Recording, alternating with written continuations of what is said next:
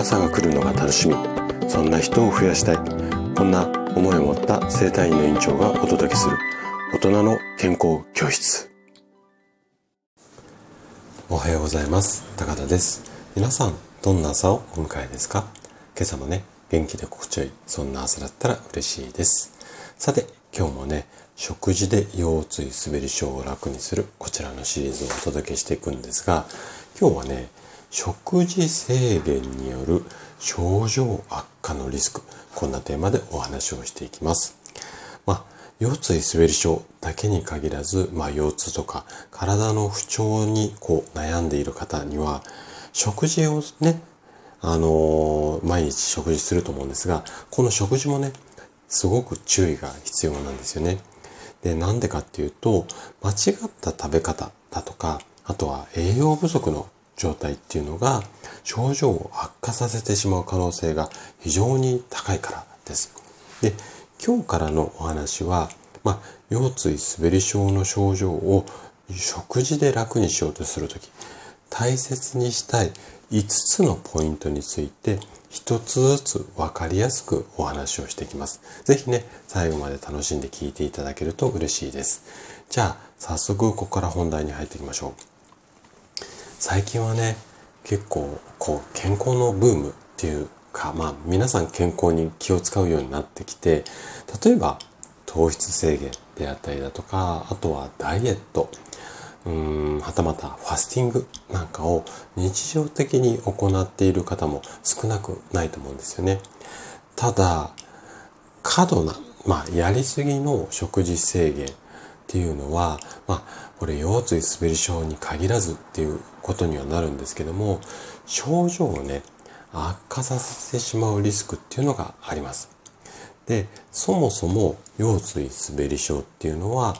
腰椎、腰の骨ですよね。これが、まあ、前後左右に滑りやすく、要はずれやすくなってしまって、痛みやしびれがこう発生する、こんな病気なんですよ。なので、極端な食事制限によって栄養不足状態になってしまうと、例えば骨とか筋肉の、まあ、健康を損ないっていうか、要は筋肉がすごくこう、うん、なんていうのかな、グラグラっていう風にずれるのに対して、こう、カバーできないほど弱くなってしまったり、骨がスカスカになってしまったり、こんな状態になって症状を悪化させてしまうんですよね。で、あくまで一般的になんですけれども、食事制限をやりすぎることによって不足しやすい栄養素っていうのは、例えばカルシウムであったり、ビタミン ディ、あとはタンパク質。このあたりが結構減りやすかったり不足しがちなんですよね。で、このあたりの栄養素っていうのは、例えば骨だったり筋肉を丈夫で元気にするためには、とっても大切な、まあ、栄養素になるんですよ。例えばね、最初に紹介したカルシウム。これはもうあなたもご存知の通り、骨を元気にするし、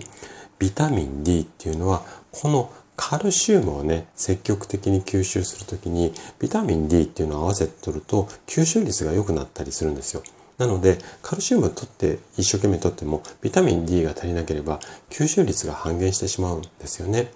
あとは、タンパク質っていうのは、筋肉を作るっていうのもそうなんですけども、新しいものに入れ替える、要は修復とか成長にも役立つ、こんな働きをしたりします。なので、食事制限によってね、今言ったカルシウムとかビタミン ディー とかタンパク質、このあたりの栄養が不足すると、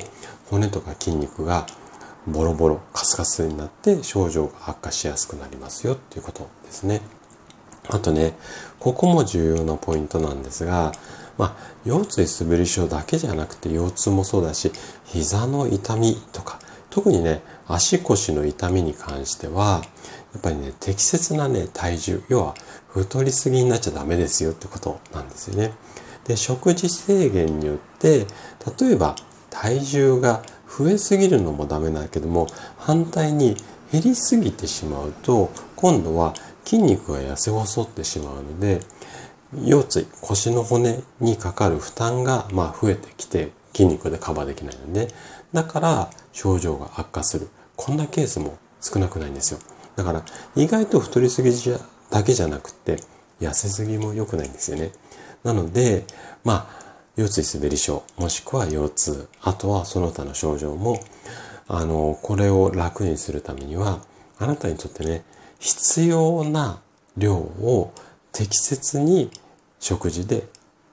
カバーする、このあたりがすごく重要になります。仮にね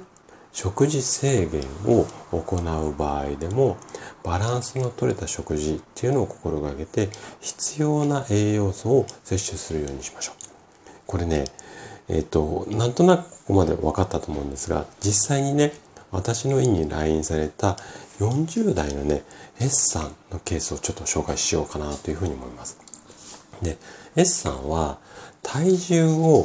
ちょっと気にされていて食事制限っていうのをご自身で行ってたんですね。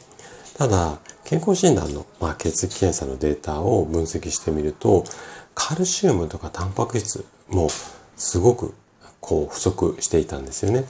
で、これが不足しているから骨がスカスカになって筋肉も元気なくなって腰椎滑り症の症状が悪化してしまった。なのでうちの院で提携している管理栄養士さんともアドバイスをしていただいて食事のこう制限している内容をねちょっと見直してまあ制限はするんだけどもバランスがいいっていうように変えただけでねかなりね症状改善しました。まあ、それ以外にもねマッサージとかストレッチも頑張ったんですがかなりこの食事っていうのは効果大きく発揮しました。まあ、こんな事例もあるのでぜひねちょっとあなたの食事っていうのを振り返っていただいて最後こんな質問でね今日は終わりたいというふうに思います。あなたの食事もしくは栄養状態大丈夫でしょうか？はい、ということで今日も最後まで聞いていただきありがとうございました。番組の感想などで、ね、お気軽にコメントいただけると嬉しいです。それでは明日の朝しちじまたお会いしましょう。今日も素敵な一日をお過ごしください。